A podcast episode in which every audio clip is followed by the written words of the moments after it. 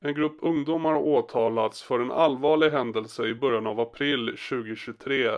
Händelsen, som utspelade sig i april, involverar tio unga individer från olika delar av Sverige, åldrande mellan 15 och 24 år. Samtliga är misstänkta för allvarliga brott. Det handlar om en kidnappning som sedan resulterar i ett mordförsök. Händelsen utspelade sig när en 20-årig man blev skjuten under ett flyktförsök från sina kidnappare. Offret larmade till polisen att han kidnappades från Salem kvällen innan och fördes till en lägenhet i Vega i Haninge kommun i södra Stockholm. Offret har uppgett att det i lägenheten funnits två svenska ljushyade män 15 till 16 år och 4-5 mörkhyade. Att han suttit i en bil med en kompis då han under pistolhot av maskerade män förts bort från salen till en lägenhet och att han skjuts i vaden när han flydde. Två tonåriga pojkar greps på morgonen misstänkta för människorov, synnerligen grov misshandel samt grovt vapenbrott. Den ena är från Ludvika och den andra från Smedjebacken. Enligt åtalet planerade sex av de åtalade att mörda en annan ung man i lägenheten. För att locka fram offret kidnappades en av hans bekanta i Salem och fördes till platsen där han senare utsattes för hot, slag och sparkar. Han filmades också i ett försök att pressa honom att locka fram sin bekant. När han försökte fly blev han skjuten. Det primära mordoffret anlände aldrig till lägenheten, vilket avvärjde mordet på honom. Åklagaren har väckt åtal mot sex personer för inblandning i mordförsök och människorov. En sjunde person, kompisen, är åtalad för inblandning i enbart människorov och andra står åtalade för grovt vapenbrott och en flicka för underlåtenhet att avslöja brott. Utöver detta är både kidnappningsoffret och det avsedda mordoffret åtalade för narkotikabrott, ett brott som kom i ljuset under utredningen. Åtalet antyder starka band till det kriminella nätverket Foxtrot. Bland annat ska en av de åtalade ha hänvisat till att han kör med räven, alltså den kurdiska räven Rava Majid, vilket understryker gängkopplingen för fallet. Det pratas om att 22-åringen från Göteborg har stulit 11 kassar av narkotika från den kurdiska räven. Det ska vara värt en miljon kronor. 22-åringen har stulit ett haschparti värt cirka en miljon kronor i gatuledet. Detta parti tillhör kurdiska räven. 22-åringen tog på sin uppgift att transportera partiet från Stockholm norrut i Sverige, typ Skellefteå, som var målet. Men på vägen dit ångrar sig 22-åringen och åker till Göteborg istället. Senare åker han ner med tåget mot Malmö och hoppar av någonstans där han lämnar av haschet som han påstår har sålts av till ett kraftigt underpris. När 22-åringen befinner sig i Göteborg i mars 20 har han bestämt träff med sin kompis, det 20-åriga kidnappningsoffret från Stockholm, som kommer dit till honom och umgås i några timmar. Sen får 20-åringen 300 gram av det stulna haschet för att sälja vidare i Stockholm. På kvällen 13 mars åker 20-åringen tillsammans med en kompis till Salens kyrkogård. De kör in på parkeringen och stannar en bit in på grusplanen. Då kommer det flera killar springandes med vapen och drar ut offret ur bilen och in i baksätet på den andra bilen. Offret blir alltså goad av sin kompis och därefter körde de offret till en lägenhet. Offret vill inte uppge vilken kompis som goar honom men han ska bo i Salem och har kopplingar till kurdiska räven. Blir man tvingad att göra något av kurdiska räven, då gör man det, uppger han. Kidnapparna sa till offret att han skulle få hit en kille från Göteborg, 22-åringen. Om offret inte gjorde så han kom till Stockholm så skulle de döda honom istället. Offret berättar själv att till en lägenhet där de håller mig fången, ett antal gärningsmän, tvingar mig att få fram en gammal kompis. Men jag kan inte få han till Stockholm liksom. Så jag blir slagen där liksom blir misshandlad, avklädd och de, och de tog pengar och min mobil och mina skor, liksom klädde av mig och slog mig. Sedan så håller de mig fången där i kanske 3-4 timmar med under vapenhot. Sedan får jag, de, de, de sitter och röker hash in i lägenheten vi var i. Sedan till slut så lyckas jag få, få dem ge mig en liten benpromenad ute för jag tycker att jag inte får någon luft. Så vi går på en liten promenad. Sedan på vägen in igen då lyckas jag lura till mig min telefon utan att de ser det. Då skickar jag en platsinfo, en platsnål till min storebror och skriver polisen att han ska ringa polisen. Och då hör de som håller mig fången att, att, att jag skickar det här smset, det här lilla plinget att det skickades iväg. Då siktar de vapen mot mig och då tar jag min, min, min sekund där, alltså tillfället att lyckas springa ut från lägenheten.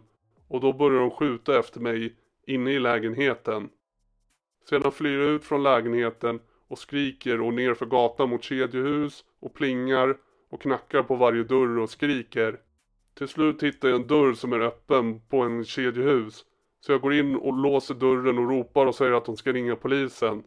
Så då vaknar en familj och, och, och ringer polisen. Vid klockan 03.30 natten mot onsdag fick polisen in flera samtal om skottlossning. Cirka fem minuter senare anträffar polisen offret.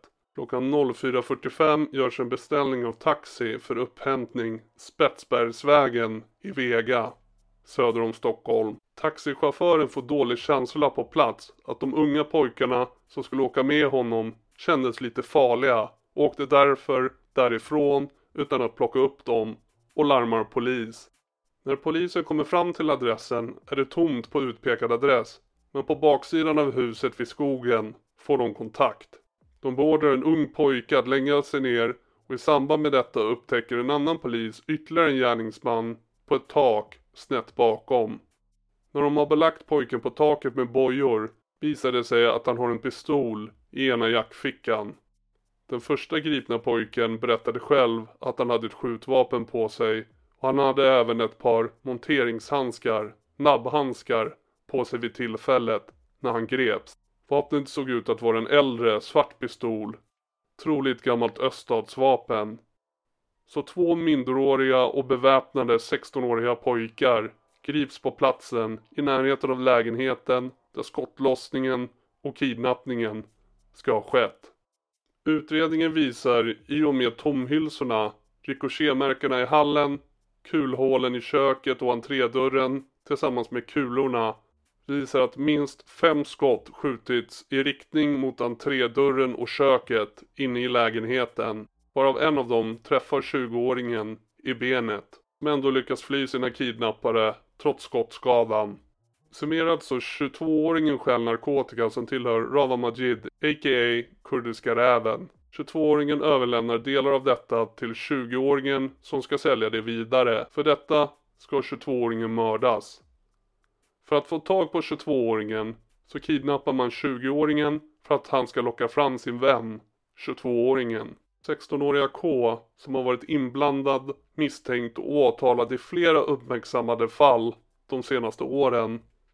Bland annat nyligen friades han i fallet om Skogåsmordet i januari 2023 är åtalad gällande kidnappningen. K ska tillsammans med andra personer nu aktiveras det finns bland annat kontakter med aliaset Jokern som polisen tidigare har misstänkt och kopplat till rapparen Mowgli tillhörande Bronätverket som är allierade med Foxtrot och Kurdiska räven. Även rapparen Mowgli är misstänkt för bland annat anstiftan för mordet i Skogås samt anstiftan av människorov i fallet i Vega. Inte nog med det så är den misstänkte och åtalade 16-åriga gärningsmannen i detta fall gällande kidnappningen och mordförsöket. Nu även åtalad för ett dubbelmordförsök han misstänks ha utfört bara några veckor tidigare.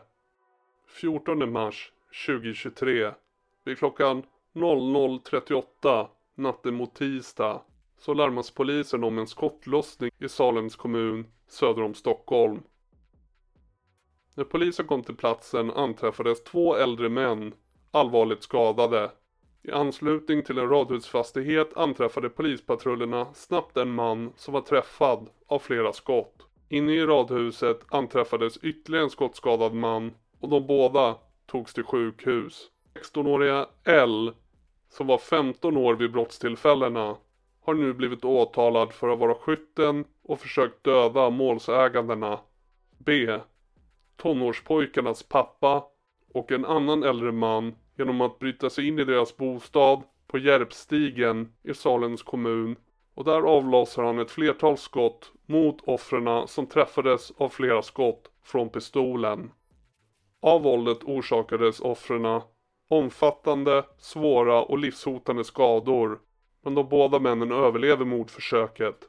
Måltavlan för attackerna tros vara det ena offrets son då bägge av offrets söner misstänks ha utfört våldsdåd mot Foxtrot-nätverket.